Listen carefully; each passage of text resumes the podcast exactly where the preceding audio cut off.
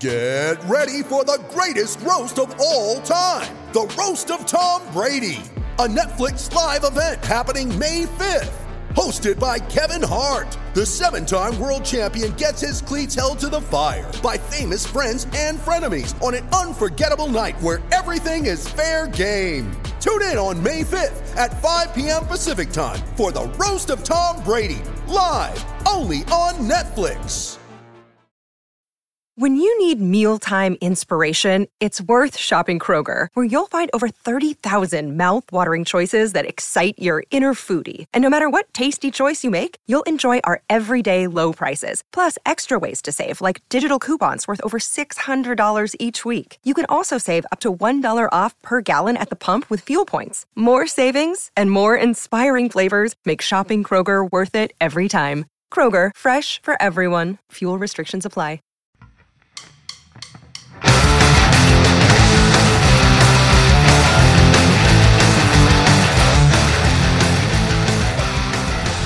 Welcome to Cast and Crank Podcast. Today we have Chris from Dark Seas. Great podcast. Uh, gives you a breakdown on the whole story of Dark Seas. It's really cool. They have a great backstory. Um, they did some crazy, crazy stuff, and I, I really enjoyed talking to him. He, uh, we had a lot in common, and uh, yeah, man, check out Dark Seas. They're doing that discount code with us. So if you go to Cast and Crank uh, on Instagram, you can see a link. Please go to that link, order some stuff from Dark Seas. It's 30% off. Great deal. They're helping support the podcast, so help support them. And uh, next week, we have Alex from Realistic Raps. Um, Fourth of July was kind of crazy. Uh, you could see me on a stupid fucking Instagram post where I eat shit, and then you can go to I think it's America's Got No Talent, and you can see me eat shit on there and yell for my son's friend kidding around. Um, it's pretty fucked up. Thank God I got some tough skin because these kid, these people say some bad shit on there. How fucking fat and stupid I am.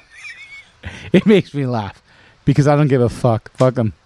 Um, Next thing we have is that's it, man.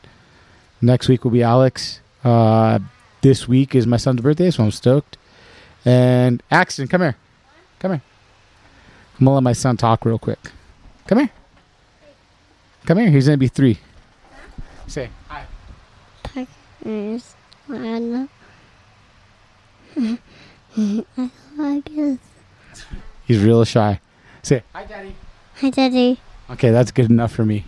So I'm letting my son talk. It's his uh, on Wednesday. It's his third birthday. I'm stoked, and uh, this fucking fat old man's gonna be 40 on Saturday.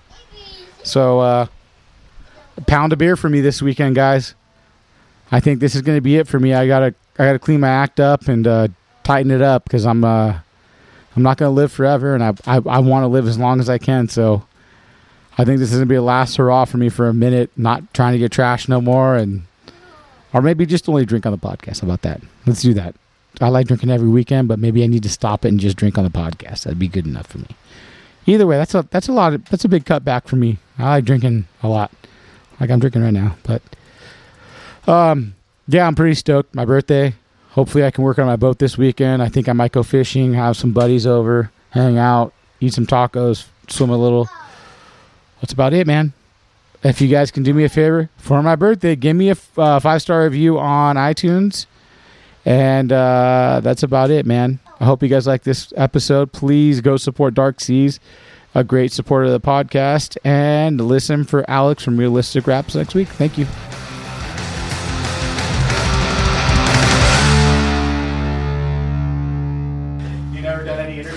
No, not at all. I lay, Even I being lay part so. of Obey, you never. Nah, I mean, it, it- there's been a couple over the years, but I lay so low. That's Really? uh, yeah.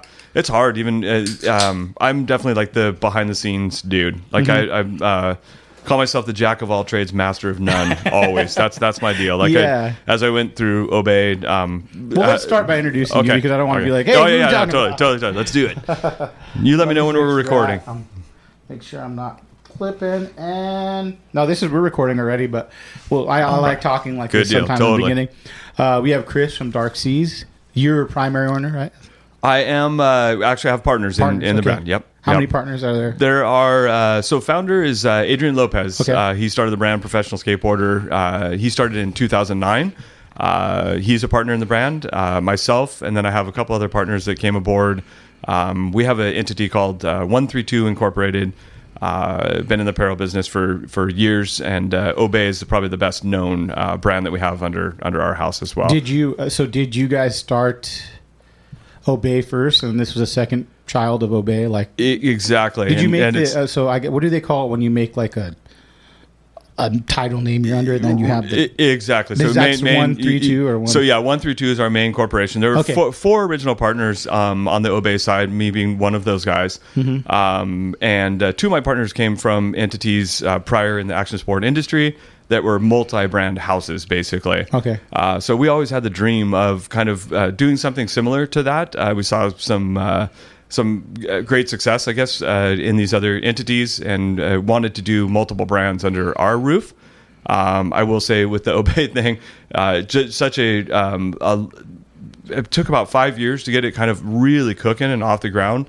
And I felt like that. You're from Orange County, right? Yeah, I felt yeah. like that was an LA thing. It, it definitely. I mean, for me, Right. when I grew up, I felt like it was like New York based. You know, Okay, kind of like. I always knew of like the kind of the mystery behind this dude, the street vigilante that put the stuff So up. So did you get have to get a hold of the dude and like totally be totally. like, hey, we want to do Yep, yep, yep. So his name is Shepard Fairey, um, the artist behind the Obey side of things. Uh, and I'm I come from uh, li- born and raised in Orange County. Uh, music, art, and action sports were kind of my biggest uh, yeah, passions, basically, Yeah. in life. And I love design aspect as well. Um, but I love graffiti. I, I kind of gravitated in, in my like uh, mid to later teens and through high school. Really? I, I really liked graffiti. where did you grow up in Orange County? I was in uh, Lake Forest, Mission Viejo. Okay. Went went to El Toro High School. Um, did you ever get some pieces up on the wall? yeah, I uh, no pieces like illegal pieces on the walls. Uh, t- tons of respect, man. And I, I had uh, three or four uh, friends that were pretty entrenched in the scene. There my used to be my the brother-in-law was in a big uh, Graffiti crew, or- yeah, called uh, LSD. yeah, yeah, okay. He was one of Good the main deal. guys. Yeah, he's Yeah, there's um it, the mix of like kind of uh, um, some of the apparel stuff that was going on. There's a brand called Gypsies and Thieves, who I was a huge fan of. Mm-hmm. Oh my gosh! Yeah, we talked about this with who? I just heard you And mention I it. was yeah. talking because there was a place in Uptown Whittier that had all graffiti apparel, so I liked the drawings. Yep. So there was one called um, it was Gypsies and Thieves, and then there was one oh gosh, I loved it. Stupid Dog Pound, was kind of, yeah. Dog, Pound. was around. Um, Uh, gosh, there's obviously There was a there was a couple like I loved, and they had all these cool uh, like characters, and they all looked the Yeah, same, and they had totally, the big totally. fat shoes. I was gonna the- say that. Yeah, yeah, yeah. Yeah. They'd have uh, shell toe deals with fat, Yes. fat laces and shit on them. Street Beat, Street Beat was yeah, the yeah, magazine there you go. look at. Yeah, yeah. Then Con Art was another big Yes, brand back yeah, in that day. yeah. Um, but anyways, yeah, I lo- loved all the art. I always had an art background and loved all the art. Um, and I would see in the graffiti magazines it, at the time. I would go buy stuff at Tower Records. Um, there was a uh, magazine called While You Were Sleeping that was from the East Coast. Uh, and I would see Shepard's pieces up, and it was Yeah. unique because it wasn't graffiti per se; it was actually um, pasted uh, stuff. So he would do large format. What year was that? Gosh, ninety-ish. Well, I'm sorry. Th- this would be like in When you were like seeing the, the when I was, pictures. I was starting to see this stuff. That's like 87, Okay. 88, somewhere probably in that zone. Also, uh, let me circle back just a tiny little bit. Uh, in Huntington Beach, there were legal graffiti walls as well. Yeah. Um, at the time, so that was pretty sick. Like being able to like go surf up in that zone, and then we'd roll by the walls, and and just uh, that stuff was always very captivating to me. So, Mm-hmm. anyways, um, there was a magazine called While You're Sleeping, East Coast. Uh, I would go buy that thing at Tower Records, just super inspiring. And I started seeing Shepard stuff. Also, at the same time, I'd go up and snowboard, say at, at the local mountains, or go to Mammoth, and you'd see these Obey um, uh, has a posse stickers everywhere on the lift poles at you know Wahoo's when you'd go eat in town and stuff. yeah. I'm like, who the fuck is this guy? Like, where where is this coming from? You Right. know. Anyways, um, long story, uh, probably longer here, but uh, um, I, I became kind of I really uh, like liked what this dude was all about. I felt like it was a little bit different than uh, aerosol art, which I had huge respect for as well. Um, and uh, one of my now partners is a screen printer, and uh, I had a couple brands prior to Obey um, that I had screen printed with him, and we became really tight. We like didn't even go anywhere? The previous not brands? not really. It, it's funny because I think we had the, the store that you're talking about in Whittier. I think we sold to them. It was kind of a It was in Uptown Whittier, right? Uh, yeah, yeah. it was- that It was, was the store. our- I wish I knew the name of it. I love. I used to shop there for my clothes when I was yeah, yeah. totally. There were only a few. I mean, there was Yes. a place called Beat Nonstop up in uh, L.A. on Melrose. Yeah. Um, I'm trying to think of the one in San Diego. Um, but anyways, there there were three or four like key, like kind of graffiti slash Yeah. rave slash like What they, was the name kind of the previous company? If you don't mind, It, it was called. Well, I started. Uh, the brand was called Flash, which was really kind of just a, a spin off or knockoff of Fresh Jive uh, Yeah. back in the day. And I love the Jive, Jive, stuff. oh, yeah. So I cut my teeth there. Um, this is my first time actually uh, screen printing and and uh, selling stuff to retail. Um, and kind of figuring that out. Quickly transitioned to I did a uh, kind of spun off of that and got into a snowboard brand. Um, so I, I built snowboard outerwear What apparel. brand, brand was the name? that was called Square One. That's Um, a bigger band. Really? yeah, I mean, there it oftentimes gets mistaken for. There was another brand called uh, Foursquare, um, Foursquare, yeah, yeah, okay, okay. yeah, yeah. And people always that's always like, "Hey, there's thinking." Foursquare." Yeah, Yeah, I I'm like, "Yeah, that, that's not us." So that came a little bit after we did Square One. Uh, Foursquare was done by Rawl and the guys that did Special Blend as well. Great, great. I mean, those guys had an amazing program going. Yeah. So yeah, small, small little brand, but it, it afforded me the ability to start um, learning the ropes as far as manufacturing, screen printing. Started going offshore, building product in China, Taiwan. Got to travel to Japan. To uh, we had a distributor over there, so that's kind of the, my my background uh, as far as apparel goes.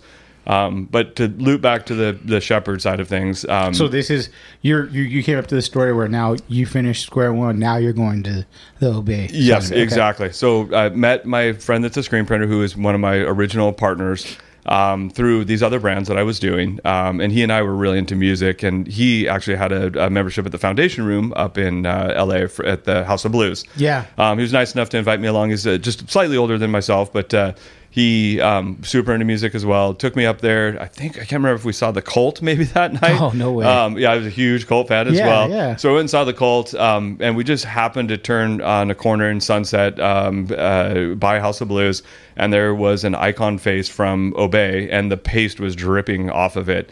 And I freaked out. And uh, he had never heard anything about him. I'm like, man, that poster is fresh. Like the dude, this guy has been here. Like he literally just put this poster up. Yeah. And I had no encounter with him on the West Coast whatsoever. I just seen him in magazines. You know, him putting stuff up on billboards. So um, it really kind of uh, sparked my interest. Like, man, that's crazy. He's he's out here. Like, there's a piece I witnessed. You know, it's literally dripping. Yeah. Um, but he's long gone at this point, and it just added to kind of my intrigue about this whole program. Fast forward a little bit, probably six months to a year later, uh, by random chance, um, I shared space with my friend that's a screen printer, and um, I had the upstairs from my snowboard brand. Walked downstairs, and there was a package on his desk, and it had uh, Obey artwork on it. Um, and it, uh, the guy from Obey had inquired about uh, doing screen printing with him. Um, and I walked down and I'm like, hey, where did this package come from? We were going to go lunch that day. And he's like, oh, this guy dropped it off. He wants to print some shirts. I'm like, do you remember that poster we saw, you know, like six months or a year ago? I'm like, this is that dude. Where, where is he? Who, what's his name? You Yeah. know? He's like, oh, it's this guy, Shepard Fairey. And, and, uh, he has this studio down in San Diego. So I'm like, we need to get a hold of this dude. Let's go talk to him. So um, he and I uh, scheduled an appointment with Shepard, and, and we went down um, and uh, and met with him. He had a studio down in downtown San Diego at the time, and uh, we started negotiating um, and talking with him about building an apparel brand based on Obey Giant, basically. And what year was that? That was oh gosh, 92, 93, somewhere in there. I think it's when the, the original talk started. Yeah. Yeah, and then quickly we brought in the two other people that were at a company that had multi brands, as I mentioned earlier. Um, so that's that was the start of Obey, and it took us five or six years to really kind of get it off the ground. We worked very closely with Shepard. Still to this day, Shepard's highly involved in in this whole um, you know the project, the Obey project. Um, but we always wanted to do multiple brands, and uh, Loser Machine and Dark Seas came to us. Uh, we were friends in the industry with uh, with a guy named Kevin Kosha. Loser Machine. Yeah, and and uh, and Adrian Lopez. Adrian's a professional Yeah, skateboarder, and I was a huge fan. You know, you know watching Adrian's uh, videos back in the day um, for uh, for Zero, Jamie Thomas's whole deal. Yeah. Um, I mean, just legendary status. th- This guy. So big fan of his. Uh, we got plugged in through Kevin Kosha, who was doing all the sales and some of the production for Loser Machine at the time.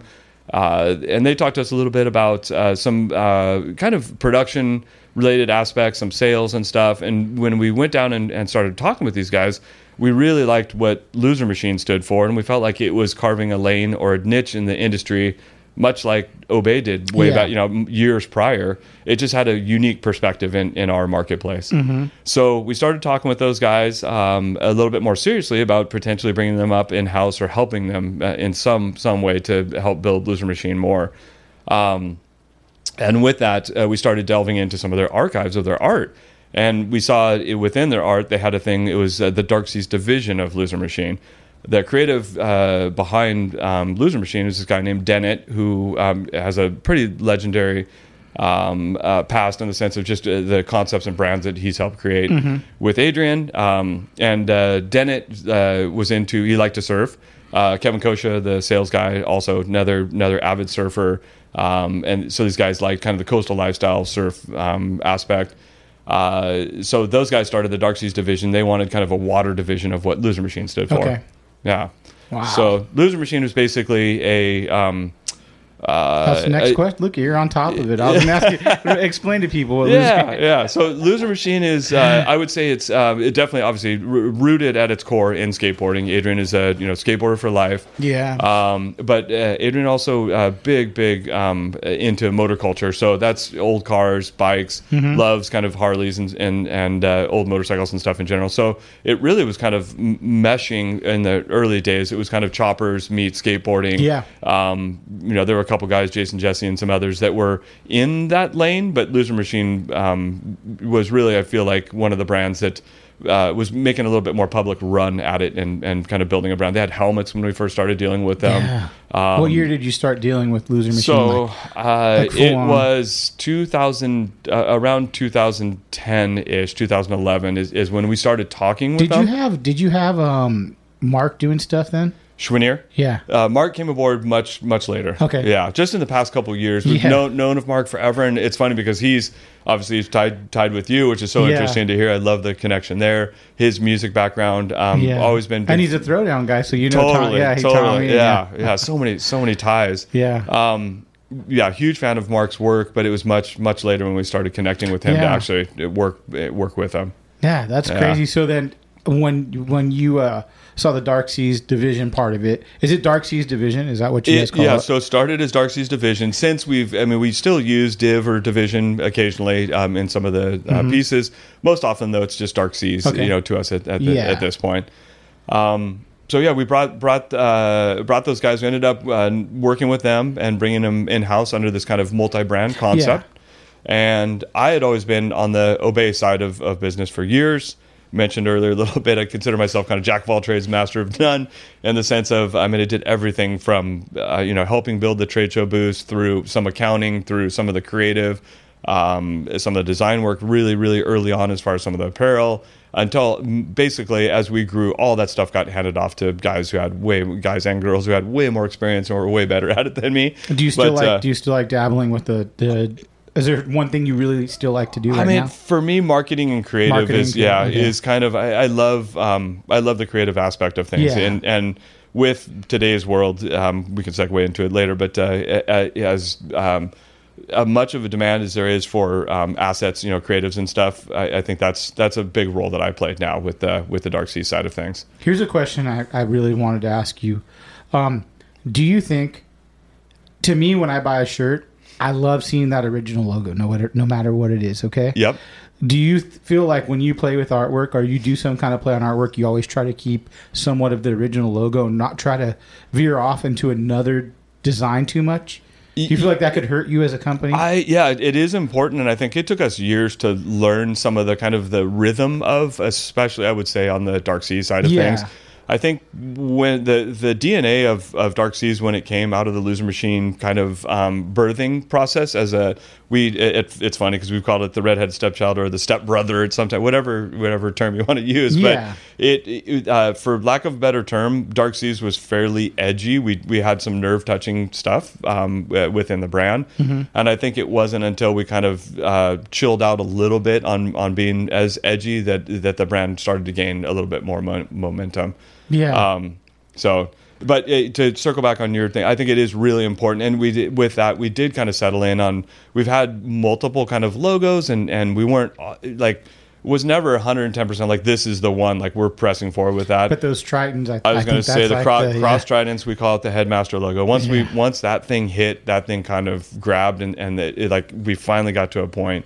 We're like, okay, that that is our core corporate logo. Basically, so you kind of try to play around that main logo when Uh, you're doing something. oftentimes definitely those elements. I like that. That's yeah. one thing that I noticed about like I like when I when I find something, I like um you could I have no fucking clothes. Um you know I, I do construction in my house and I'll just wear anything. I don't give a Totally, shit. totally. My shoes are fucked up. I got dad shoes. Oh, you got good shoes right there, man. The New So Balance, the five seven fours, is the best. So I'm like, when I find something and I like it, Yep. I'll buy that same fucking shirt over and over. Totally. If I know it's that design and it's simple, Yep. that's just me. I always had that question is like, with a bigger company, I feel like Salty Crew does the same thing, kind of like where they'll stay in their lane and kind of keep that logo, Definitely. but work around it. And uh, I'm sure it could work the other way, where you know you might be able to design some shirt and it, it's hard. It, it can become a little bit more hit or miss. But you're you're touching on a subject that's really it is important because you you have these foundational. We call Yeah. them like uh, we call them evergreen product. You know, there's you're as a designer or a, as a uh, brand manager uh, or marketing, you always want to be on to the next thing. You want to try to create that spark or this interest. But it also is very important to have these kind of uh, kind of key elements that are evergreen and that you can capitalize on season after season. You- if you've built the Can trust of a client, shoot it up a little. you got it There you go, perfect. if you um, if you can build product that you gain the trust of a Yeah. consumer like you're talking about um, and you know season after season they can replace it maybe you add a new colorway or something like And that then people don't understand like when you put I'm learning this. That's why I'm going to talk about it. Yeah, yeah. You put a lot of money into say one new shirt design. Yep. And you make five different SKUs, right? I, I'm, that's how it works. totally right? yeah totally Then what happens? Then you're screwed if like it doesn't do. I'm sure that's happened. Oh, yeah. Where it's just like Oh, yeah. no one like this shirt. It's Yep. like what do you do? Yep, yep, yeah. It's uh, in any given we do four seasons a year with the brand, um, and each one of those seasons we run probably somewhere between fifteen and twenty pieces of original art. So we have a roster of artists. I would say somewhere between uh, five and ten people at any given time uh, that we work with, and it could be something uh, you know, tattoo flash. We we have a go to guy, this Mm-hmm. guy Wyatt Vandergeest, or um, you know, if it's a real illustrated line art uh, piece or something along those lines, we kind of know where we're going Who with does that? we have it depends depends on exactly what it is, but Okay. uh, you know we have several people that we consistently work with, and that's been a really really fun thing too is to develop this group of artists and be very loyal to them. Um, we have a gentleman. That's a big. That's a big uh, thing nowadays to me is loyalty. If you can build that loyalty with someone, even if it's like something like you're talking about. Yep. I think that goes such a far way, man. And I think that makes your your companies have so much more integrity at the same time. You Yeah, know? it's it's important to us. I mean, it, it really, it, you know, it, it takes a while to settle in, and when you find the right people and you find these lanes, like we've worked with this gentleman named Grim. He's from Japan, Mm-hmm. um, and uh, he's done a lot of this stuff that's really like heavy, like um, black and white stuff. Um, he did a shark for us, for instance, and that, that thing's kind of been on everything now, from Yeah. little patch on a shirt to you know designs, and and uh, it it just happened to click. That thing worked really well. But we've been with him since the beginning. We consistently work with him for art very unique gentleman. He actually hand paints everything on Plex for us. So when we get it, it's on plexiglass. We have to physically shoot it and, and create vector art out of it. But uh, I mentioned that because of the respect we have for the fact that he is literally painting these things by hand. He's not creating them, them in the computer. It's- which is a big difference nowadays I mean, with uh, with. I've noticed is like when someone could do it on Photoshop or Yep. you know I'm Yep. I I've dabbled in Photoshop and uh, Premiere and Right. I've learned a lot like and even After Effects I've done shit like I'm like oh man you know just learning how to do like Totally. a little fix the Totally. graphic or you know I wanted the cast and crank but I didn't I just wanted to be a shadow. Like I put in the videos and it's a learning process but doing it by hand is like man you know like that's it's i mean we it's it's uh i think it's it harkens back to we just all geek out on that stuff. I have such a great appreciation for art in general. And it could be i mean there's guys that are amazing in you know uh, all digital. And then there's guys that um, I, I come from also I love old cars, motorcycles, and, Yeah. and kind of cultural uh, the stuff that sort surrounds that culturally. So growing up on like Ed Roth, for instance, or like pinstripers and that type of stuff, I Yeah. I really geek out Ed on that Roth, stuff. man. Yeah, I mean Mark Choiniere, obviously Yeah. extremely talented painter and Yes. stri- pinstriper and stuff. Um, you know, he does everything. I love like the old gold leaf and gilding and just all those like uh, people that can do those types of things they're they're old school things that are, are almost dying arts that you know it there seems to be another resurgence of it now but Yeah. and anytime we can work with an artist that has that skill set or that makes things unique it's it's great we work with this guy uh, his name is Tuki he's uh um, comes from the hot rod culture uh, as well. Just a young, very talented guy. Uh, hand paints all like all the lettering is all hand done. Oh, wow. So when we do, um, he's done a lot of Grundéns stuff for us, and it's all unique hand lettered pieces that, that come from him. And that process is is interesting because these guys don't work on computers whatsoever. So we convert it once we get it, we have to Yeah, shoot it, convert nother- it, yeah, and do all that stuff. But but I feel like it adds it adds to the process and the product. I mean, Yeah. that's that's the part that most people don't see, but it is it makes it unique to to our brand. How did you uh, meet up with Grundéns and kind of make a relationship there? in uh, 2016 ish. Um, I, I've always been a really big fan. Um, I I really like apparel in general, so I've Yeah. always been. Um, I pay a lot of attention to just uh, brands in general. You know, kind of what they're doing. I always find myself gravitating towards heritage brands, just the respect of um, analyzing. You know, why are these brands still around? What have they done? How are they, you know, impactful today? And there's several brands that have done a great job transitioning. Um, Carhartt would be another, you know, great example in the Yeah. sense of they have Carhartt WIP, the the work in progress side of Carhartt, where you got blue collar Carhartt, you know, that a lot of people wear, and I love that stuff as well. But then there's Carhartt WIP, which is a transition into kind of fashion slash youth culture. You know, they they be they're so relevant in that world as well.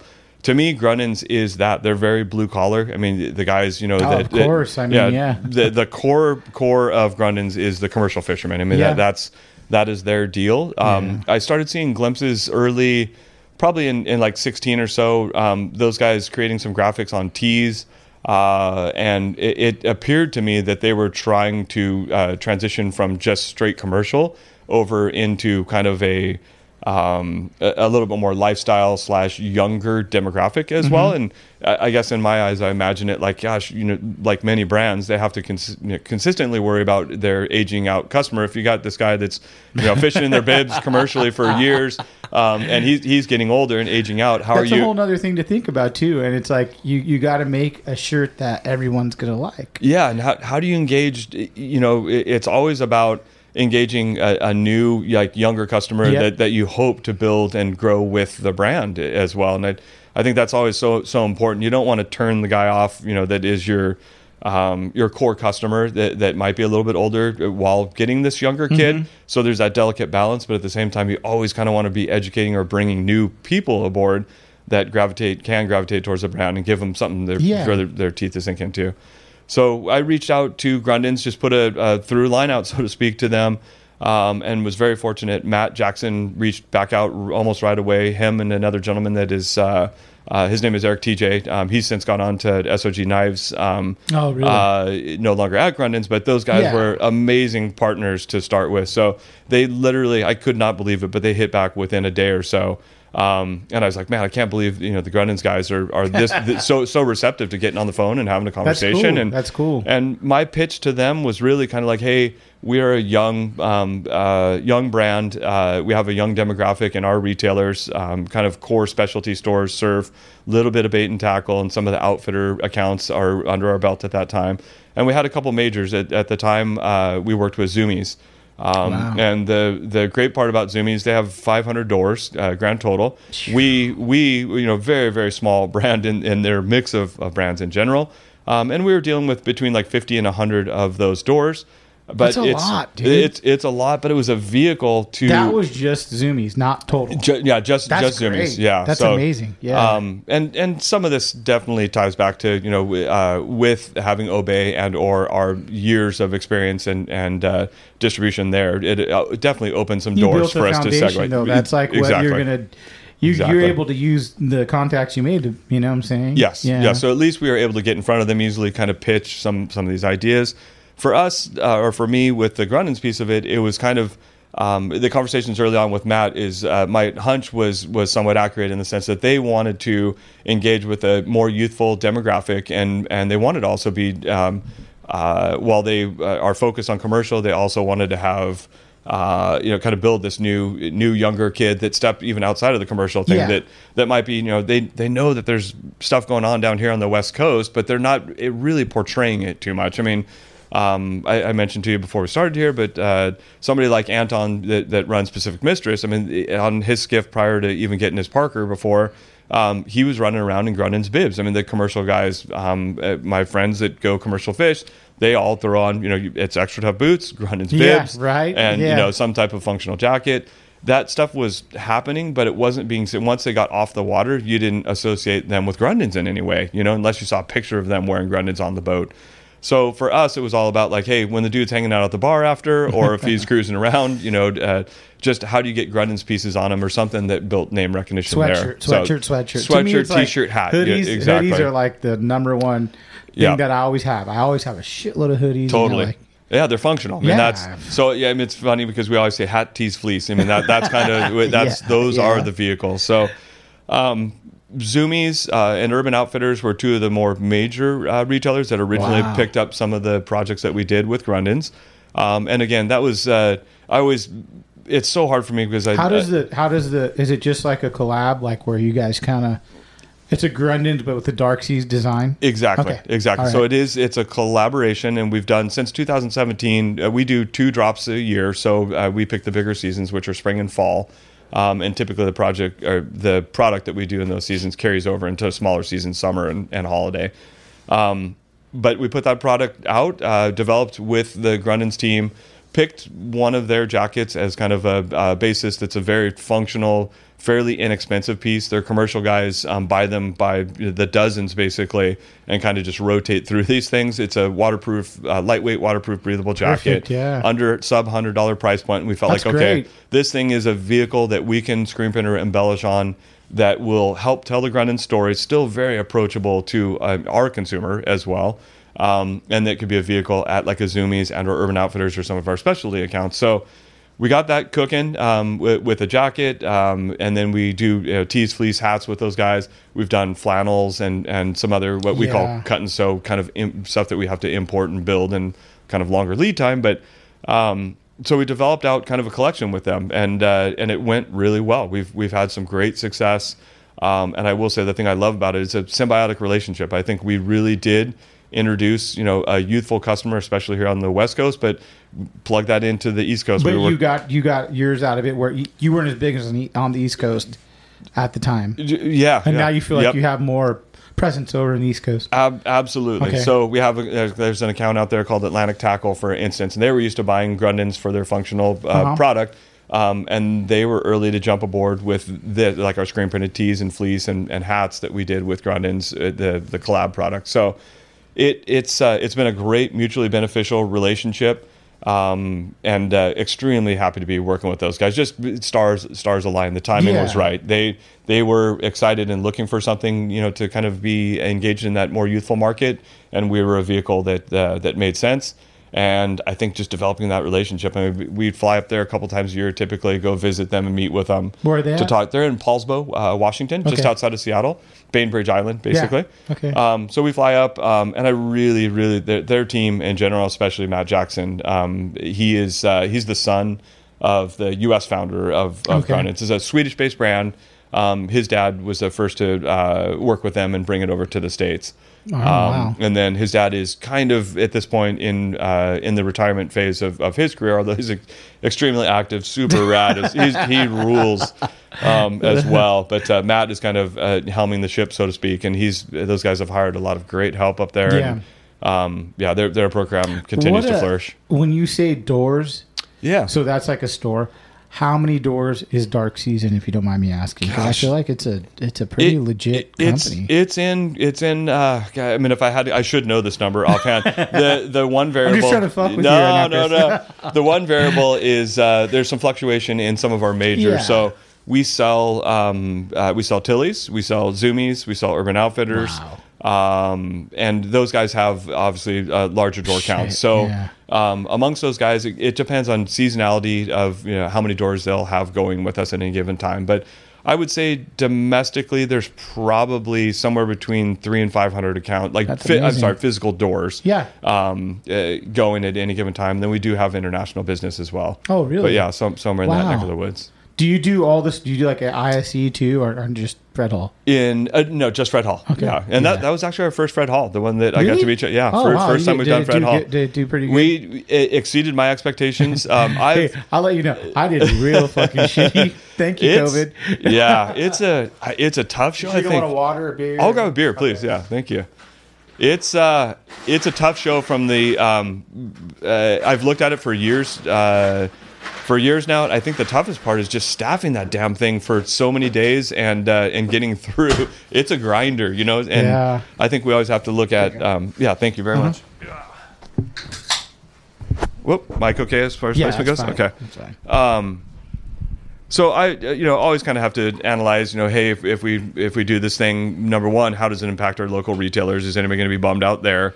Um, always try to be supportive of, of that retail base. Which is a good thing to think about because I mean, you you are going to hit them somewhat because you have a deal that's going on at Fred Abs- absolutely. I'm sure some people Yeah. don't even think of that. Like, I, yeah, I mean, I don't know. I'm just saying, like, it's a it's a great uh, outlook. Yeah, it's a good. Uh, thank you for recognizing that. It's uh, Yeah. it's something that we're always conscious of. Um, there's that you know we're always if we do a warehouse sale, we only do two a year, um, and we've always tried to move like our our goods through our warehouse sales versus flooding the market in off what we call off price or channels where we're just closing goods out and then it really impacts your retailers. Yeah. So we're very honest and straightforward. Hey, we're doing two warehouse sales a year. Typically, they know that, um, and we try to let all of our local retailers know. You know, th- these are the time periods, and um, you know they're where Uh, on our website, typically we'll mark the goods up. Um, we call it it's a 2.2 margin um, or markup, excuse me. So we are typically on our website just a hair more expensive than our retailers. Most of our specialty retailers keystone the good. So uh, something costs them 50 bucks, they sell it for 100, um, whereas we're going to be a few bucks more than that to support. Hopefully, you know, people are going to our retailer versus Yes. coming direct to us as a brand. So that's a tough one because the balance now of direct to consumer and, and how many people put such an I- emphasis I, mean, on in it. the last what three years, you think it's been cha- a big change? I mean, just to go like tackle warehouse, that's like Yep. easy, fifty Yep. bucks free shipping. Totally. You're gonna buy Totally. fucking fifty dollars like that. you yeah, know, in a like- heartbeat. In a Yeah. heartbeat. So it's, I mean, it's a delicate. That th- this whole thing is always such a delicate balance of we want to, And to. especially with the COVID thing, it's like Yeah, you, it's you- huge. You almost are doing that now because it's like no one's going to stores, everything's closed. Yep. You know, uh, hopefully it's everything's going better now. But I feel like now that everything is going better, I know two people that got it, my friends. Oh, And insane. I'm like, oh man, you know, like yeah, yeah, yeah. you know, I know, I know. Th- This is such a weird time. I will say with the retail thing. I mean, we've always, I, I in particular. I mean, I grew up working at surf shops, and and uh, I, I always talk about the it's the it's the sense. Uh, it's a community deal. Like if I walk into, you know, I'm a huge advocate. I love uh, the guys at Hogan's, Breck, Stephanie, and that whole crew. I mean, I, I go shop there. Um, consistently, I their customer service is it's a great phenomenal. shop. I, I've been Phenomenal. there probably like uh, 15 times. Uh-huh. But they have a lot of stuff. Yeah, for, and they got Lew's reels, and I'm a big Lew's guy. Oh yeah, yeah, The 300s, I totally. Yeah, like 'em, yeah, yeah. yeah. So, um, in, anytime, I mean, I, I love what those guys are doing, what they stand for. I consistently, you know, if somebody hits me up like, "Hey, I'm going to take the kids down and fish in Dana Point, you know, in the harbor or whatever. Perfect, Where can I go? Where can I get bait?" And immediately, I'm, you know, all over. Hey, go down to Hogan's. Those guys will dial you in. They're just. You know, there's I've been in plenty of tackle shops before, um, especially older, or I guess in my younger age, um, where you know there's just that attitude, like you don't know what you're talking about, and and uh, you know it just it it just becomes a little barrier of entry, so to speak. And I, No, I think I agree. I think Hogan's has done such a fantastic job, but um, yeah, I, I think that that's kind of important. But anyways, it- I guess where I was going with that, we want to support those mom and pop businesses as best we can. Mm-hmm. I think there is a huge you know shift in in dynamic right now. You know that it's it's definitely not an every man for themselves by any means, but we have to be you know uh, conscious also that. Uh, um, there is a shift in that the consumer is coming to the brand uh, direct also. So try to support with that higher markup a little bit. Uh, make sure our retailers, you know, we point people at our retailers um, consistently. But we do know, like in this COVID period, our web sales have been up triple what, Oh, what they've been. It's it's and it's insane. I mean, I Do you screen print in house or do you have do you take it to? we do screen print in house. Oh, you do. Yeah. So it's at the warehouse. You Yes. do it. Oh, yeah. wow. Yeah. My my Great. partner that I mentioned the early story on the Obey side of things is he is a screen printer. Um, and uh, he's printed literally every every T-shirt that has left our uh, you know for all of our brands has come through basically Wow. that that print shop. Yeah, Wow. and that's a really nice That's nice. a big uh, help too to have a partner that does that because it's like you get to see the product real Oh, quick, and he's like, "Okay, let's go." It's it's incredible. I mean, Are you in there? Some have you been in there before helping because it's like you guys are under the gun? You know they they have such an amazing team. I mean, you have to come over sometime and, Yeah. and see the operation. It's incredible. Um, the thing I do love is that it, you know we we definitely are the first to hear about if there's a new ink that comes out or if there's a new process, um, even T-shirt blanks, that type of stuff, development. Um, we, we just have an upper upper hand on that, which is awesome, especially for smaller brands like Dark Season Loser Machine. Yeah. On the Bay side, that that's its own beast at this point. But uh, for us to have accessibility to um, kind of all these specialty things early on and be able to piggyback on some of that stuff, it's incredible. And we literally, like you were mentioning, I mean, we're sitting at our desk during the day, and, and a guy walks in like, "Hey, here's this print. It's on press right now. Um, you know, do you approve? Although we have called out all the colors for it, when it gets on, you know, it, we will base the ink down, so to speak, which is you're kind of cutting the ink so it doesn't look like a big plate of uh, plastisol on a t-shirt, um, and it can change the color. You know, if you print on a black right. shirt and and you know you want this red to come out in a certain way. Anyways, they, they walk in and we give an immediate like yes, no, you know, make a tweak and and then we go. And it's And which you know, is cool because like I've had artists in here, Yeah, and all of them complain yeah. and go. It never looks the same Shit on the didn't shirt." come out in- yeah, any- anywhere near what I was expecting. Tatuna, uh, Charles and uh, Matt Koch. Yeah. Uh, I mean, both Oh, they both I mean- came on here and they're like, "How how sad? What's the best you ever had?" He's like, 70 percent, Percent, yeah. seventy tops, and I'm like, I get it. Like I would be frustrated too, but it's. But then I have a friend that's a screen printer and goes. You have to almost make the artwork to be screen printed a lot of the time. So it's like you get a piece and it's like, you know, like I had to pay like I think two fifty for color separation on this because Yep. like I got to go get it color separated. I'm like, all right, no problem, whatever. But then you learn stuff like, well, you pay two fifty, then you buy. I'm like, I'm not gonna make. I'm gonna make a shitload of these because I don't want to do it again. Totally. Then I'm stuck with fucking. eight, you know, I spent Totally. 800 bucks to this guy, and I'm like, Oh, oh, yeah. shit. But you live and learn. I mean, I'm sure you've learned it a million times. you know, Yeah, like, yeah. It's uh, the one thing I will say is, I mean, we we do, and the screen printer is amazing at it, but we agonize over um, tattoo. You were mentioning like Yeah. tattoo tattoo flash stuff. Obviously, it's watercolor. Typically, is, is how that art is being submitted, Yes. and it becomes uh, what we call simulated process. So it's uh, that stuff can be 14 plus colors, basically. You know, is is what it takes to nail that stuff, and you might not see that as a consumer when you when you see the so T-shirt. yeah, that's the cool thing to talk about is like that shirt that you're buying that's 14 colors is the same price as the fucking regular T-shirt. Totally. And Totally. and these we're pretty much making taking a loss on the shirt. But Yep. you're putting out Yep, something yep. cool. Yeah. That's Yeah, what people don't understand Yeah, I mean- sometimes. so like when you buy that shirt that has like 80 colors on it, Yep. remember you, they're not making shit off that shirt. you No, know, like, totally, you totally. know? Yeah, you amortize the cost of the screens and films and separation time and all that type of stuff. But yeah, and it's I mean those are all the little nuances that uh, you know you hope hope to make that stuff up when you do a single color print Yes. and, and, and kill it on that That's why. I'm going but back to black and white, guys. yeah, yeah, yeah. But it's uh, you know, it's a part of it. But I guess we really take it to heart as far as we want that artist art to be, you know, as good as possible. And I, you know, we pride ourselves. I mean, that that's one of our one of our deals. The other thing on on that is you go to put that um, multicolor design on a dark, and you know, typically you got to put that base plate down. We don't want that bulletproof plastisol Oh, shirt. God, so dude, that's another this thing. Actually, Soft- I was like stoked. My buddy Bo got it pretty good. Yeah. But I mean, I've wore Yeah. some shirts where I'm like, oh, just sweat what right around fuck, that whole dude. It's like yeah. a big plate on my chest. Totally. like, you know, no, it makes Totally. sense. Yeah, so we'll go. I mean, then then it becomes what we call there's it's water based, and we'll we'll uh, we'll make sure that the hand feel. And these are all just uh, the little the little things behind the scenes that go into you know the the finesse of, of this stuff. But yeah, people we're don't- super I mean, conscious it's cool of it. to to, to uh, pick your brain on this stuff because I am somewhat interested because I do Yeah, yeah. shirts here and there, and it's cool to hear from a bigger company. You and and not only that, you have Obey behind you. Um, when did you go? Oh shit. Obey's kind of crazy. Like when did that all click? Man, so you did it, and you're kind of. Yep. When did it like click? Where you're like, man, we're going. I think know? there's we're about five years into the Obey project. We all we all really believed in the project, loved working with Shepard, and we could see it on the horizon. It wasn't quite happening yet though, and we're all scrambling to. Because I don't to feel like I feel like it got really big with 2000. With threats to our nation waiting around every corner, adaptability is more important than ever. When conditions change without notice, quick strategic thinking is crucial. And with obstacles consistently impending, determination is essential in overcoming them. It's this willingness, decisiveness, and resilience that sets Marines apart. With our fighting spirit, we don't just fight battles, we win them. Marines are the constant our nation counts on to fight the unknown. And through adaptable problem solving, we do just that. Learn more at marines.com. The longest field goal ever attempted is 76 yards. The longest field goal ever missed? Also 76 yards. Why bring this up? Because knowing your limits matters, both when you're kicking a field goal and when you gamble. Betting more than you're comfortable with is like trying a 70 yard field goal. It probably won't go well. So set a limit when you gamble and stick to it. Want more helpful tips like this? Go to keepitfunohio.com for games, quizzes, and lots of ways to keep your gambling from getting out of hand.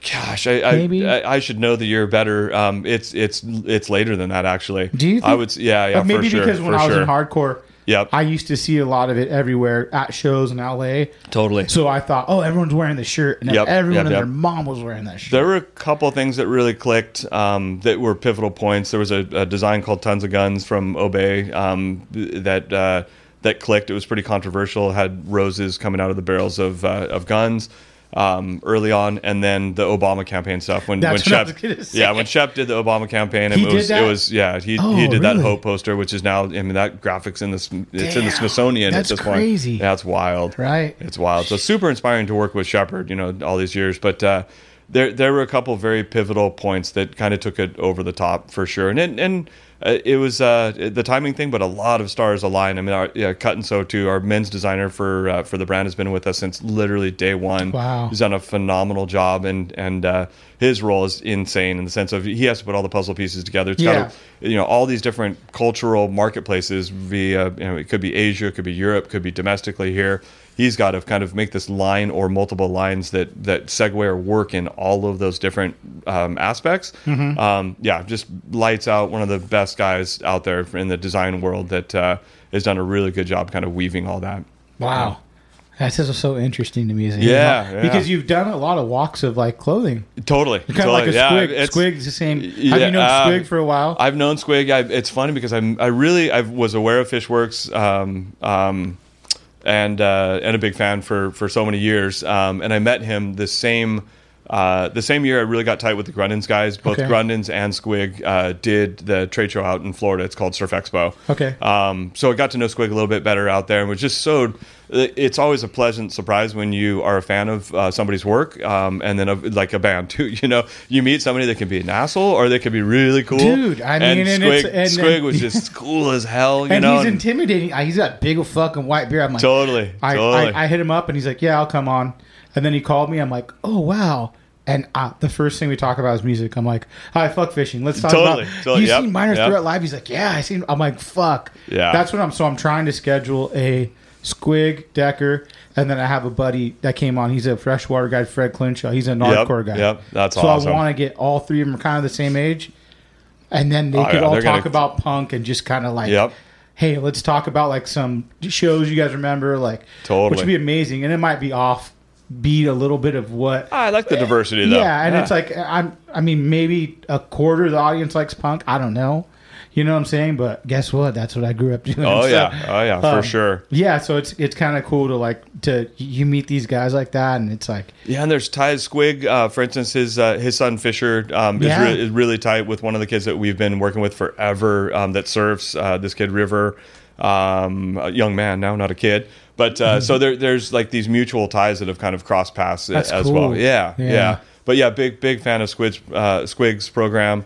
Um, yeah, and just the, the nicest guy. So it's really a pleasant surprise. I bump into him down at the harbor and stuff, and always Yeah. exchange hellos, you know, trade shows, that type of stuff. But yeah, and it, to me, he embodies, you know, I, so much respect for him. He embodies the lifestyle uh, of his brand. I mean, that's you know, it's I I love seeing him traveling, surfing, fishing, Yeah. you know, and, and so nice, doing- like and, and a, very polite. Like even seeing him at it's weird. I guess I meet so many people, so I kind of get intimidated to go like, should I go say hi to this dude? Because I mean, we did a podcast, but he might. I don't know if he fucking remembers me, but like I was walking with my wife and kids. I'm like, uh, let's say hi. Really, the fish worked. My wife liked it. you know, Totally. Dark Yeah, Seas. yeah. So I'm like, hey, and he's like. Hey Nick, how's it going? I'm like, oh shit! Like, I- I think that's- that's you Squig, you know, that's- yeah. yeah. And there's a lot of guys that are like that, where you're like, oh, um, because it's it's like being in bands. Like you got fucking assholes sometimes. You meet a guy and Yep. you got fuck this guy. I don't want to talk to him again. You know, and it's you find that in fishing. Same thing. You're gonna find a guy you can't get along with everyone, and I get it Totally. But you see those certain like when I met you, I was like, oh man, you know, you're real positive, I happy, think- kind of. yeah. there's like that, that spark, and you, yeah, you get it from Squig as well. Like you talk to him, like he's immediately engaging, and he seems genuine. You know, I Yes. guess that's the best way to put it. Yeah. you know, he's just a genuine dude. He enjoys a lot of the same things that you and I, and Yes. You know, there, there's a lot of commonalities, and he's just very easy to to talk with. You know, same with the Grundéns dudes. Yeah, they're, they're very much the same. How uh, how many times do you try to get out and go fish during the week? I try to fish at least once a week. I wish it was more, but I try to get on the boat once a week. Yeah. Does Yeah. your wife like fishing? No, she. It's so funny because I was literally talking to her on the way. It's so funny. She's like, "If you talk about me on the show, it's okay. I give you the blessing." it's it's so funny. Uh, she's amazing, but she she definitely. Does she eat fish? No, she does. Oh, she Oh, no no she she'll eat eats it. fish. Okay, oh, okay. absolutely, absolutely. Yeah, she Yeah. she does like fish, um, sashimi stuff for the most part. Um, not as big on cooked fish, but anyways, yeah. I was talking to her on the way up, and she's like, "You can talk about it, but it, it, she she's funny. She's really just straightforward." Um, Have you have you guys been married for a while? yeah, we've been together thirty, coming up on thirty years Oh, in wow. October. So she saw yeah, it all yeah, with yeah. Y- Yeah. Oh I yeah. I just hit. 14 years two days ago. Oh, that's awesome. So man. I mean, Congrats. I'm- yeah, that's rad. So I mean, and it's cool to hear from dudes. I mean, a lot of people aren't married that long. Yeah, Right? Yeah, oh, I know. I mean, I it's know. like when It's you say, you know, we're like- starting to go through a wave. You know, there's a lot of lot of uh, i- at our age, obviously. Um, you know, a lot of people have kids that are 15, 18 years old, Yes. somewhere in that zone. And Yes. I do feel like as they're graduating high school and that type of stuff, it seems like yeah, there's a lot of like, lot I'm of people like, parting hey, ways. I'm done with you. I'm out of No, So- but I mean, I, that's cool that your wife's got to experience. So my wife's kind of like the same thing where we've been together for Music 20, and, and fishing and the bike shop and all that stuff. Well, not the bike Like, shop. okay, right after the bike pre- shop, okay. she she saw my first band. So I quit. That's awesome. I quit the big band because I had my son. Yep. So they're ready to go on They're tour, tour, a yeah. European tour, and I'm like, I can't go. Why? I'm gonna have a kid. Well, just let her have the kid and come back. I'm like, no, I want to see the kid Totally, be born. You know, totally. And it, it not. I mean, we're young. We're 20. You know, like I'm Yep. like, I was like, I'm like, sorry guys. And then I went on a run of bands, small bands that never went because I couldn't tour. Yep. Gotcha. So like I did this Ah. band called Snake Eyes with this guy Todd Jones, and then I did Lone Wolf with Mark, Yep. and a couple other my buddies. And uh, it's so funny. Mark is a big kayak fisherman. My buddy Adam Reiser, Yep, he yeah, lives yeah. back east. He just won second place. Yeah, the and Mark's really tight and with that, Mark right? Yeah, a- they're both they're boys. guys. So when I started getting fishing, this was probably about twelve years ago when we did the band. Mark uh, Adams like, hey, meet me down in Newport. We'll go fish this. And I was like, all right. We just never did it. He moved. Gotcha. So now I talk to Adam. I'm like, oh, it's so crazy. Like Such a small world. I, I, I love that fishing, stuff. It's like, Yeah. and it's just like y- y- your wife got to see that all those. She saw the whole thing, the obey thing happen. Everything. Oh yeah, yeah. She grounded out with me. I mean, there were definitely, Oh, you know, wow. definitely some years where it's like, man, is this thing going to pop out the neck? You know, the, the Does other, she do? the Does other she side. work with you guys, or does she do her own thing? No, did her own thing. She's a Okay. hairstylist, much yeah, same same as your Oh, wife. Yeah, she's a COVID hairstylist. got her too, huh? No, she actually she retired. Um, gosh, when our uh, I'm trying to think of how old my son was when she retired, but uh, um, we we got to a point where it was comfortable enough. Um, Yes. that uh, that she could retire. So Yeah. yeah, yeah, she. And uh, that sounds a little little fancy. It, it No. wasn't. It wasn't as much as that. It was really just about the the segue to. Um, I'm so stoked that she was able to be home and take care of the So kids. and what like we and- do, that we do Yeah. the same thing. So my wife only works a little bit. Yep. And she's with the boys the rest of the time. yeah, I mean, I'm I don't s- need. She doesn't need to work a lot. Just like that little bit of extra money just to push us forward, Yep. and then. You know, the rest of the time is focusing on three boys, which- which is hell. It's huge. I mean, you need it. I mean, that's. I, I'm so fortunate. Um, I, definitely, I've been fortunate to have great kids, but uh, I, I think Not a, me. a- a lot of it. No, Lot I'm of kidding. I'm just kidding. I highly doubt that. I met I met them. They're definitely not assholes. Um, yeah, my wife uh, has been such an essential part of kind of steering, you know, uh, them to all their activities and and, I'm sure uh, with you, just too. sculpt, sculpting them as as, as good humans. Yes. Um, she deserves a lot of, lot of credit there because it afforded me the ability to grind it out at, at work, and I, Yeah. I, I mean, I'm passionate about. it. I love working. I'm I'm super stoked to be aboard these brands, and um, uh, to be honest, on the dark sea side, I think it's kind of given me even a second life because. It, a lot of the things I grew up and was super passionate about, I did, you know, I, I like fishing uh, from an early age. I mean, I, I was into it as a, as a little grom. Um, and I, I definitely got away from it just with the grind of of when do you think you got back into it? Like where you're like, mean, oh, I love fishing. It's well, I mean, I always loved it, and I would try like if we would go on vacation someplace, or um, I would always make it a point. Like on our honeymoon with my wife, she does not like to fish whatsoever, and we went on a boat. We went to Maui for our honeymoon, and I drug her out on a on a full day so boat. you had to just do yeah. I'm just like I, I got to do it. You know, it was it was uh, So the whole time you were fishing, uh, but you just when you could. Exactly. Yeah, and it's, I mean, we're talking literally a couple times a year. You know, always wanted to go, but just didn't have access to. I'd jump on a, a sport boat every now and Yeah. again, but I didn't have access to um, uh, any real personal boats at that time and stuff. But as a kid growing up, um, I was fortunate. My my pops worked with a, a gentleman that had a boat out of Newport. Um, you, you grew up in Lake Forest, though, right? Yeah, Lake Did Forest, you ever Del Toro fish area. the uh, lakes over there? Oh, yeah, we yeah you know we that actually little private one off of Lake Forest. Totally. Right, I yeah. lived. We lived on Lake Forest um, a- as a kid. Um, so yeah, I fished that thing. Um, later on uh, in my Mission like Viejo, my early right. teens, I, we moved to Mission Viejo, Oh, and we had a pass to get into Lake. Like I literally remember Lake Mission Viejo getting filled. Yeah. There was a drought when they filled it. It got like partially filled, and then and then it took a year or two. You're a big saltwater, not a green bass guy. More, though, yeah, right? yeah, yeah, salt, all right. saltwater dude. But I did as a grom. I mean, I, I literally, my parents would drop me off at Lake Michville, and I would fish for catfish off the dock. Yeah. you know, till, till whatever it was, ten o'clock at night. and They'd pick me up, you know, type of deal. That's it- nice. we moved back to Lake Forest. I lived on it a second time in the second lake. Um, yeah, and I always just just minor stuff, you know, you know, mellow. But I always loved fishing. Yeah, yeah, always stoked on it. That's cool, man. So when you're when did you uh, get your boat and kind of get serious about like I'm gonna So do this? it, it was really nice to segue. I uh, slid from. Uh, I'm still involved with Obey um, uh, to a degree. We're all in the same building, so um, I definitely from a partners level. Um, you know, we we meet every Monday, kind of game plan on what our weeks or months look like ahead. Um, and then I slide over. I'm in the Dark Seas uh, loser machine camp, basically. You're doing Um, that majority of the time, Yes, running yeah. all the. so ni- I would say ninety plus percent of my days are are dark seas. So between myself and then Adrian Lopez, the brand founder, he's up in the building with us, and he runs the loser machine side. Does he Um, fish too? He does not fish. No. Nope, nope. Um, He'll eat your fish though, right? Probably. yeah, he would. Oh, yeah, yeah, man. That guy's whew, he's he's sashimi kid right there. Yeah, That's he- funny, man. Yeah, he actually loves fish. Um, Sashimi kid. uh, but uh, um, yeah, I slid over into uh, the Dark Seas Loser Machine side uh, when the brands came aboard, uh, and for me, it was kind of a new lease on getting re-engaged. Uh, I was surfing all along, not super um, all through. Gosh, my probably early twenties, I surfed a ton. Um, kind of stepped off that a little bit, stepped off the fishing thing to some extent.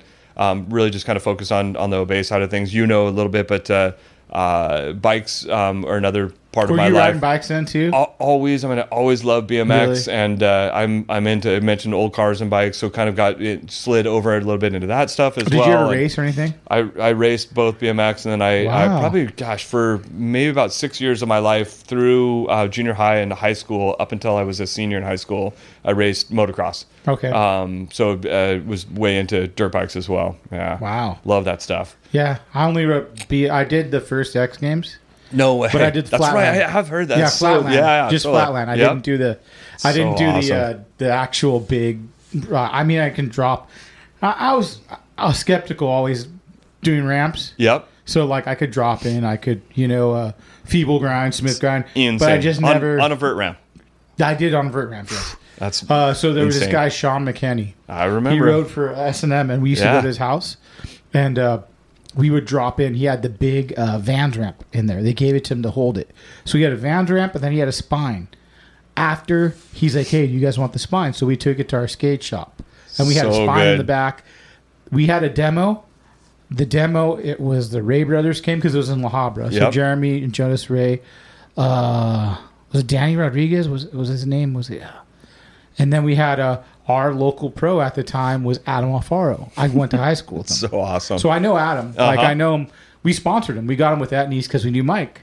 So we hit up Mike. We're That's like, amazing. Hey, Gotta get uh, this guy we got a program. kid. We got a kid that's really good. Can you can you hook him up? He's like, yeah. So you know, we sent. He was really good, man. Even in high school, Adam fucking would. We would go jump, the, you know, like thirteen stairs. Yep. And we would do it on bikes. No one's doing that. He's fucking kick flipping them. This is a, he was in, Yeah, in, in yeah. 10th grade, 9th grade. And this isn't like, maybe it's not cool now, but you got to remember, this isn't 90 fucking 6. Yeah, yeah, no, it's insane. That's a big Insane. deal. Yep, man. yep. Like when I used to be able to do like, uh, I'd be like, oh, I can 187 stairs. In '94, that was a Oh, big deal. that was proper, I could bar sure. spin four stairs. In '98, that was a big deal. Yep. Not anymore, but I mean, yeah, that was what I Uh, did, and now it's like kind of like a. And then we had the bike shop. It was cool. Yeah, I got to meet a lot of dudes. Um, yeah, and then I got in construction. That was it. And hardcore bands. That was it. Yeah, no, it's that's Yeah. good segues. but yeah, I got the boat. Um, uh, my boat I had a uh, um, a boat. Gosh, maybe about ten years ago. Just more like kind of cruiser. Um, uh, so got kind of re-engaged in the, the boating thing, and uh, just Was your for- wife down with for the fa- first she was she was down with that thing. So The that was just, boat she was that was like fa- that was family boat. So that was kind of like, hey, she's she's cool with it, Yeah. and, and uh, get some experience there, and, and kind of just uh, you know cruise off the coast a little bit and stuff, and take the take the family out when they were kids. Yeah. Um, yeah, and that thing uh, cut cut that thing loose. Kind of uh, got over it, and I I always wanted to- to have a fishing boat again. Mm-hmm. Um, so gosh, probably four ish years ago, I bought the Maritime that I currently have. Um, and it's been I'm, I'm so stoked, and it's uh, it's afforded me as I slid over into dark seas. Um, I was working with a lot of guys. Um, I, I mentioned to you, but uh, uh, Anton and uh, Pacific Mistress um, and uh, Ryan Trolley um, were kind of the first two guys that I, I really got kind of got plugged in, and is actually through one of my my partner that's a screen printer. Okay. has a restaurant in uh, Dana Point called the Craft House. Okay. Um, and the Craft House is uh, they pride themselves on uh, using. Where's lo- it at in Dana Point? It's on the top of the hill on uh, on Golden Lantern. Is it? uh, Um, is there like a little underground parking lot you got to there, there's into? not actually. It's uh, there's Coastal Kitchen is straight across, um, and it's as you're leaving Dana Because I Point did a job heading. at, at a at a place, but it it's like on the top of the hill. I don't know what it's gotcha. called. And there's a little underground parking lot. that might be. Um, oh gosh, it's. Uh, I'm trying to think. It's not the Point or something like that. Um, Ah, it was cool, man. It was yeah, all wood. good- good Everything place. was wood. that's cool. It was like, yeah, it was cool, man. But uh, so um, my partner's son um, is a chef, and and uh, they always wanted to do a restaurant together, and they uh, they grabbed that spot. It's called uh, the Craft House.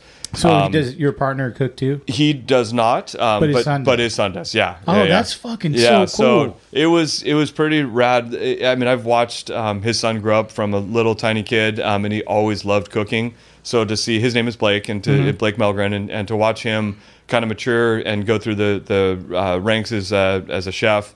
Um, moved to New York for a while, and then came back out to California. And they, Oh, they partnered cool. up. They found this space in uh, in Dana Point, converted it to a, a restaurant. Um, it has a long history. Uh, it was a bar back in the day, and anyways, they redid the entire place. Um, and uh, it is they call it Craft House now is, is the restaurant.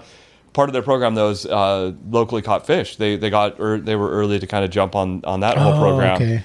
Um, so that plugged me in. Just I, I'm a I, uh, I really like fate in general. I believe in fate a ton. Like No, meeting you get- or like coming it. across these people. I Are get that it, that you're tied into Mark Choiniere? Like Yeah. like the the like all these kind of connections. I'm I'm a huge believer of that stuff. Um, and Blake was really tight with this guy Ryan Trolley, um, and uh, we supported a night. Uh, Dark Sea supported a night that they did at the Craft House, which was um, the local fishermen that caught these fish that were being served at the restaurant came in. It was pretty rad. Like they had photo. It was during uh, one of the earlier years of Bluefin, um, kind of showing up here. Um, and they literally had photos like, "Hey, you're eating this fish. We caught it here. This is what the gear we caught it on. This this whole thing." And it was basically to educate. So did the, they bring the gear in and show everyone? they, they just had pictures, you know. They Oh, would really? so the fishermen would Oh, actually like Anton and, and Ryan and these guys would walk to the tables like, "Hey, how are you enjoying your bluefin tonight?" You know, type of deal.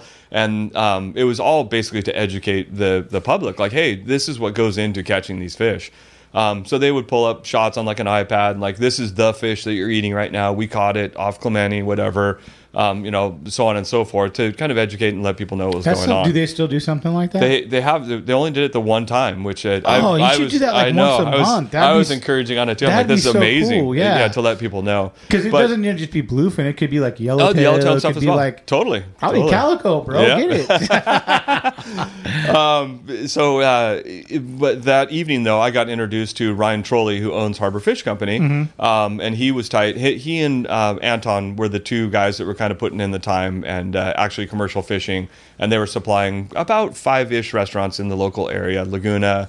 Uh, Dana Point, uh, they go down to uh, San Diego and some oceanside stuff is now Wrench and Rodent, and I think uh, trying to think of a couple other restaurants they do, Farmhouse and and uh, um, gosh, there's a spot in Laguna that they do as well. Okay. But anyways, uh, they're they're supplying fish to these guys, and uh, I started talking with Ryan that night. We clicked, and and super stoked on him. Um, and uh, wanted to get out with those guys on the boat. So got got uh, got the invite to go on Pacific Mistress with Anton and Ryan, and really kind of just get entrenched in their world from a commercial side. So they're doing rod and reel commercial. Rod and reel commercial, yeah, and they're doing everything from um, rockfish through uh, the bluefin stuff, through yellowtail, through cool. um, you know, basically just seasonally they were filling in with with what they could for the restaurant. So, Wow. um, and I really really gravitated and uh, liked their program a ton. Really really good dudes, and they were um, awesome to kind of kind of invite me into their world. So.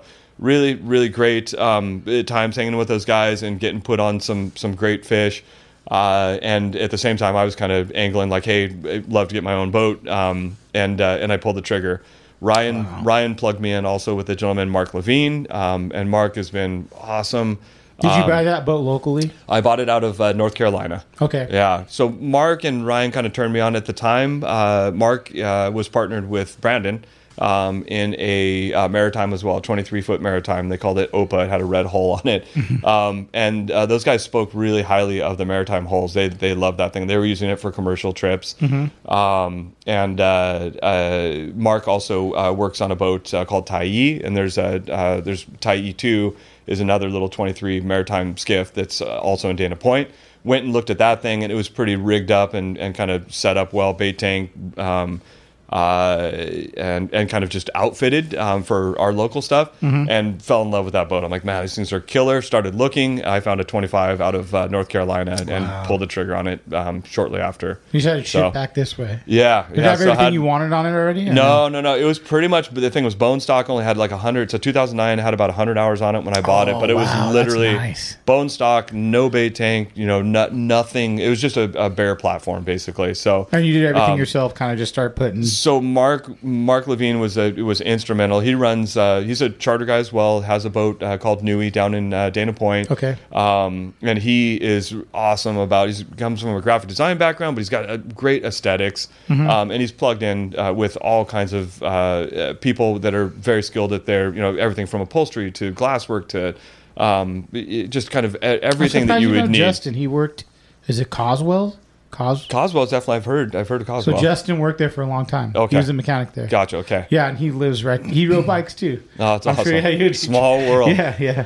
So I got plugged in um, uh, with Mark, and Mark was just um, a, a great dude to, to hang with. Um, I kept the boat on a trailer and, and kept it at the house. Um, and daily, people were showing up with kind of his arsenal of dudes. You know, the guy that would do um, the gel coat stuff, or somebody that could help glass, or uh, all of all of the things. So put a bait tank on that on that boat, um, and uh, put a tower on it last year. How long did it take you to get it to where you could go fish it? Uh, I would say, I mean, the way you wanted to a- fish it, maybe. After I got the, the boat, it was probably two months. Um, I put a new um, new electronics on it, put the bait tank on, um, and kind of went to that first round of, of stuff. That was probably a two ish month period. Then you took it out after the two months. Yep, yep, and was dialed, you know, for all my initial And what was stuff. the first fish you caught? Oh man, that's actually a good good question. Um, the first memorable trip on that thing was chasing bluefin down like uh, off the 43 and stuff. Um, Were you throwing poppers or flyers? Yep, yep, yeah. It's a sore subject for me, man. but uh, so I was on the boat with uh, um, I think uh, Ryan Trolley came with me, and then Seth Dubois, young, Yeah, kind of young Seth is, gun. Yeah, yeah. I love Seth's amazing. I reached out to him really early on um, uh, as well, kind of as I was sliding over into the dark sea side of things. Just had my eye on him. Was really impressed with just his candor, how he carried himself. Um, He's part of the whole Evan team. Like they're all buddies. Right? yeah, he worked on Stella June with, with Yeah. Evan. Um, Zach is another. Uh, Zach Zorn, Yeah, uh, yeah, yeah, know who who Zach does the yacht brokerage stuff now. Yeah. Um, so I met Seth and and uh, and Evan. Uh, talked with those guys a couple times. Just love that uh, those guys are actually putting out content, building content. CJ Conrad, who you have uh, have Yeah, had on, CJ 's a great huge, guy, Yeah, man. huge fan of his work, and I know he shot a lot of Seth early on. And just to me, those guys were embodying what I was seeing, and or you know, in Anton and these guys, they were documenting it really well and, and doing it well. And I'm also super drawn to. I just love Seth. all the Western Waters kind of stuff. Yeah, right? yeah, that's- exactly. That's, Yep. cool. Yeah, I liked it. I like. Um, I, I just have a huge. So. Will, I know. I met Will at um, Angler Center, Yep.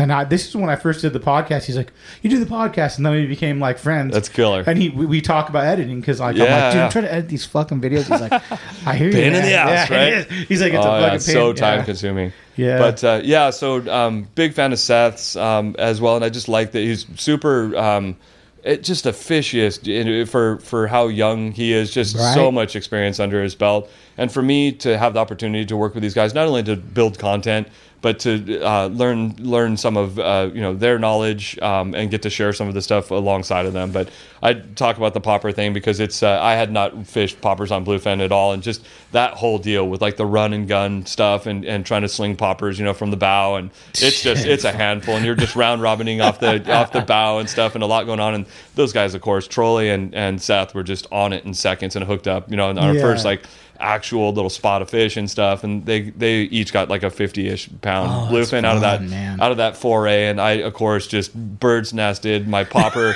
my popper just sent out into space i broke a popper off and just flew out into space lost the thing and i'm just like fuck this is what? You this is what? hard you know like this, when you have a a, new boat like that, when you're doing something new, yeah like I'm like, I remember my first trip was out of Dana Point. Yep. I dropped my boat off the. This is my first boat, Invader. I dropped it off the trailer. They helped me fix it.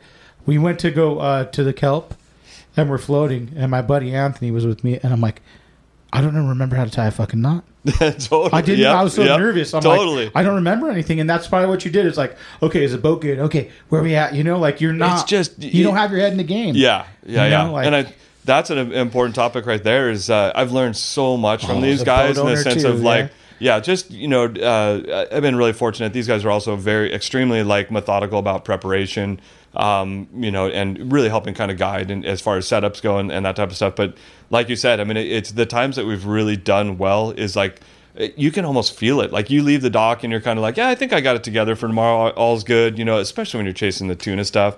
Um, or you- even just going on your boat and being like, "Wow, that one's smooth." You launch perfect. Oh, everything's already tied on. I'm totally. good. Oh, Yep. just you go. Oh, this is going to be a fucking good, Good day. You know? You- yeah. You're so you're so Yeah. right. There was a day where I started by putting a gaff through my foot at the launch ramp. That was that was fun.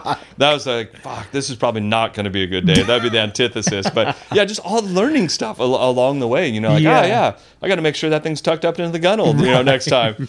But uh, yeah, it, it's there are days I, you really you feel it. Like okay Yeah. things are running smooth. Like I feel like I'm on my game. And if we find fish like it's going to be on today. And Yeah. inevitably it, it comes together you know? And it's uh, it's such a humbling experience. And I really enjoy the the aspect of um, of uh, being on top of that stuff or finding it and and or just all of the setup and techniques or even learning, how to use a fish finder is like a whole nother. totally totally. You know, like I I've I went out a couple with a couple guys and I'm like, they showed me a couple tricks and I'm like.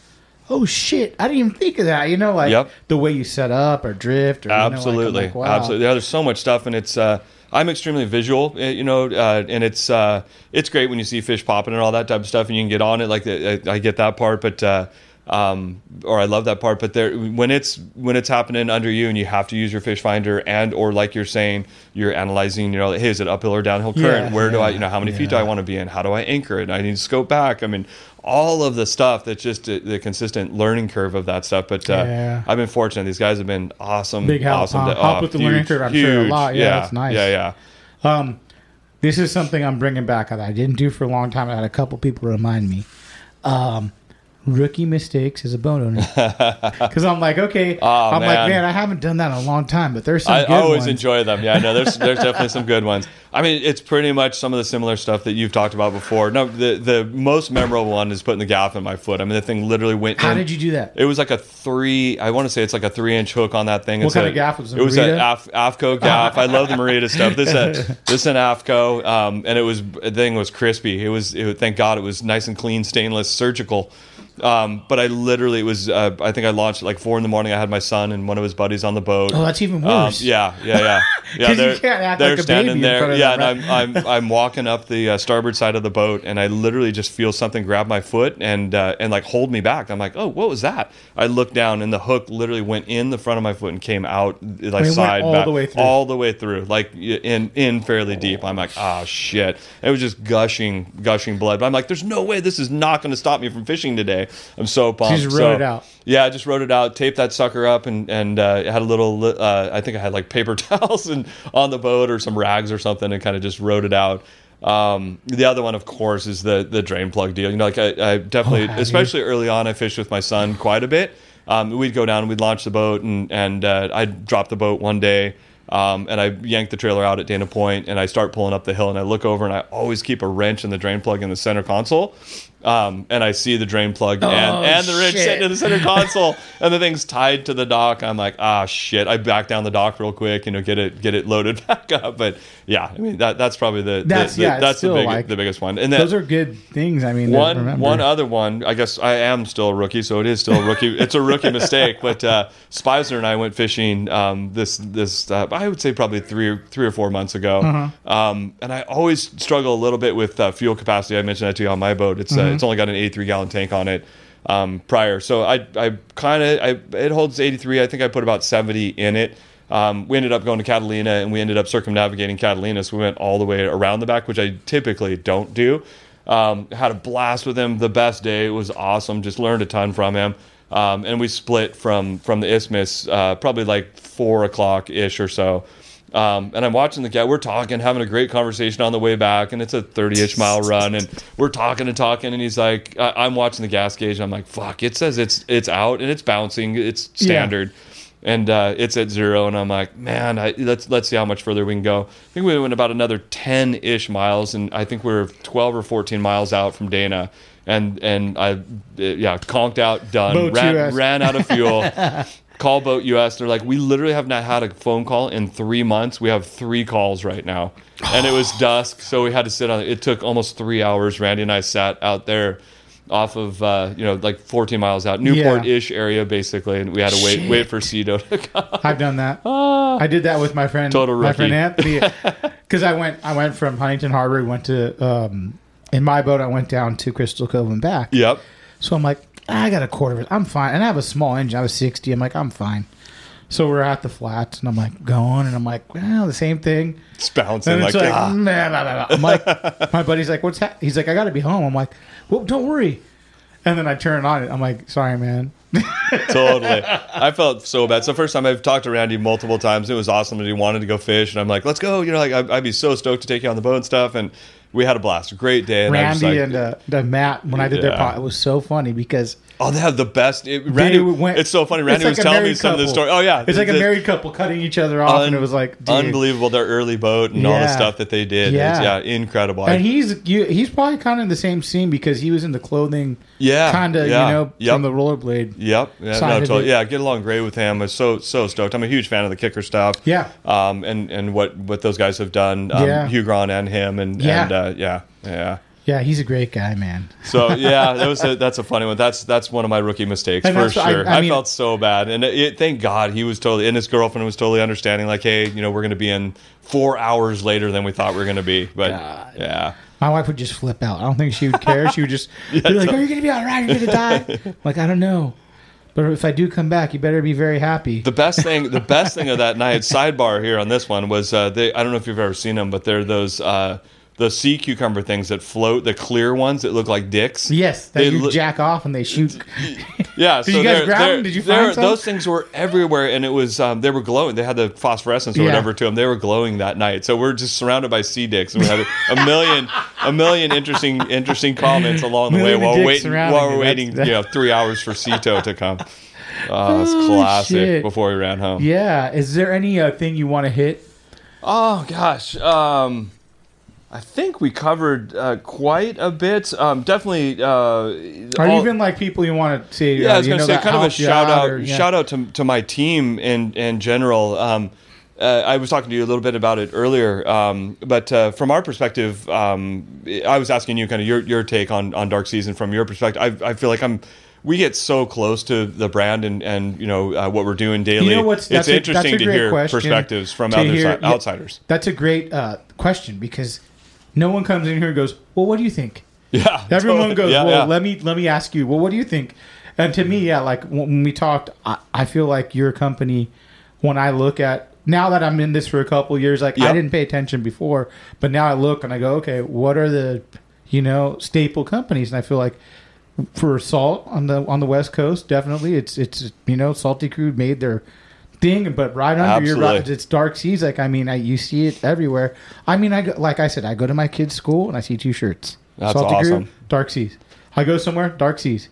You know, and I'm like, oh fuck, you know, and It's I'm like, really uh, it's really cool to hear, and it, it's uh, um, there's that delicate balance. You know, I have so much respect for um, anybody that starts a brand. Um, you know, I, I can the the trials and tribulations you go through, and there's that dynamic. Do you have any? balance. How about this? Do you have any good tips for people that are going to start a brand? Maybe things that you could be like, hey, before you do this, do this first. You know? Abs- absolutely, I think there's a there's a couple. Number one, know Move that the uh, a little closer. Yeah, yeah. No, number one, it's uh, know that uh, it's a long haul. I think. Uh, I mean, of course, especially I feel like in kind of the streetwear streetwear marketplace, um, there's brands that uh, that can gain a lot of momentum fairly quickly um, with exclusivity, those types of things. But I think. In, in our world, probably um, you know the brands that uh, I would say like you know I give credit to the Haggard Pirate guys. I mean those guys Yeah. have they've done a great job of creating a lot of buzz. I think they're very genuine. It appears to me from a distance. I don't know them well. Um, I, I'm sure I don't know the gentlemen that are that are doing it. Um, but it, I pay attention to all that stuff, you know, and and uh, I see brands as they're coming up. I like the authenticity in the sense that um, a, a brand has if they're engaged in, and doing, you know, kind of what they're preaching, so to speak. Get fucked and, up and Yeah, have- and I mean, they're they're, authentic, they're authentic and core to their brand. So I, I have No, I I- have respect I- I understand what you're saying. I have a ton of respect for Salty Crew. You know, those guys are the big boys, and Mm-hmm. it's uh, you know we started at a very similar period in time.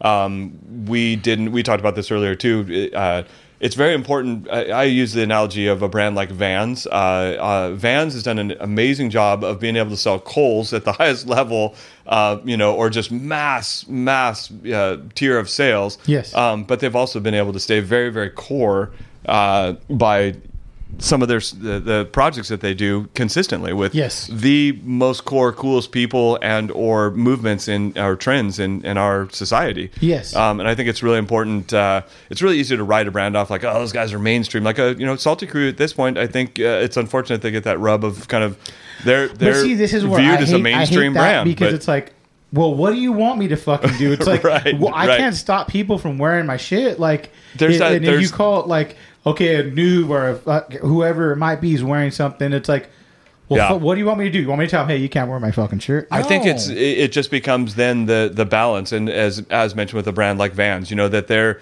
they're covering both bases. They are they're dealing with outside of, of their work, but then on the other side they're doing they're still really engaged in in kind of core uh, concepts or pieces Yes. of, of the business as well. Yes. So I think that that's really important. It's always something that we we think of a ton. And I mentioned to you, there's I think it's really important uh, as a brand. Uh, number one, name is huge. Uh, making sure that you have a name uh, uh, that uh, it's a strong name and that's going to stand the test of time, Maybe so to speak. too. Yeah, flows well. That's going to stand the test of time. I mean, there's stuff that it's so easy to get caught up in, like, hey, this is what's happening right now. This is the trend that's going on. But realizing that this fashion thing or building a clothing brand, it's cyclical.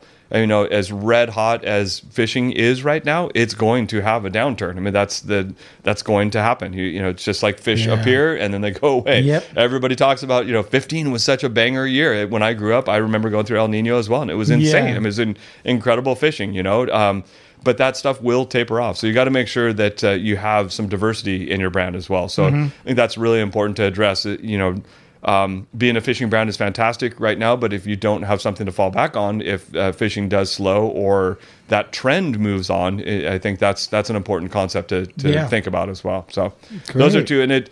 Yeah, just time. Putting in the time. It's it is a it's It's like a time long, on the water, Mar- time on the. marathon. Mar- I always say marathon versus sprint. I mean Yes. that that's what it's all about. Yeah. You know. Yeah, I agree 100%. Uh, do you want to give a shout out to some people that yeah, you really yeah, d- definitely. My team. Uh, we talked about this before, but uh, and where I was going with that is is you know we we have to be at a certain level. So it, it's hard for us uh, when we're dealing with. it. I have a huge amount of respect for say Tilly's and Zumiez, but I also know the the uh, double edged sword there that a lot of people view it like, oh, these guys are blown out now. They're available at some of those accounts. So again, we're trying to maintain that balance and work with the most core as as well as uh, you know while we're doing that business with those guys.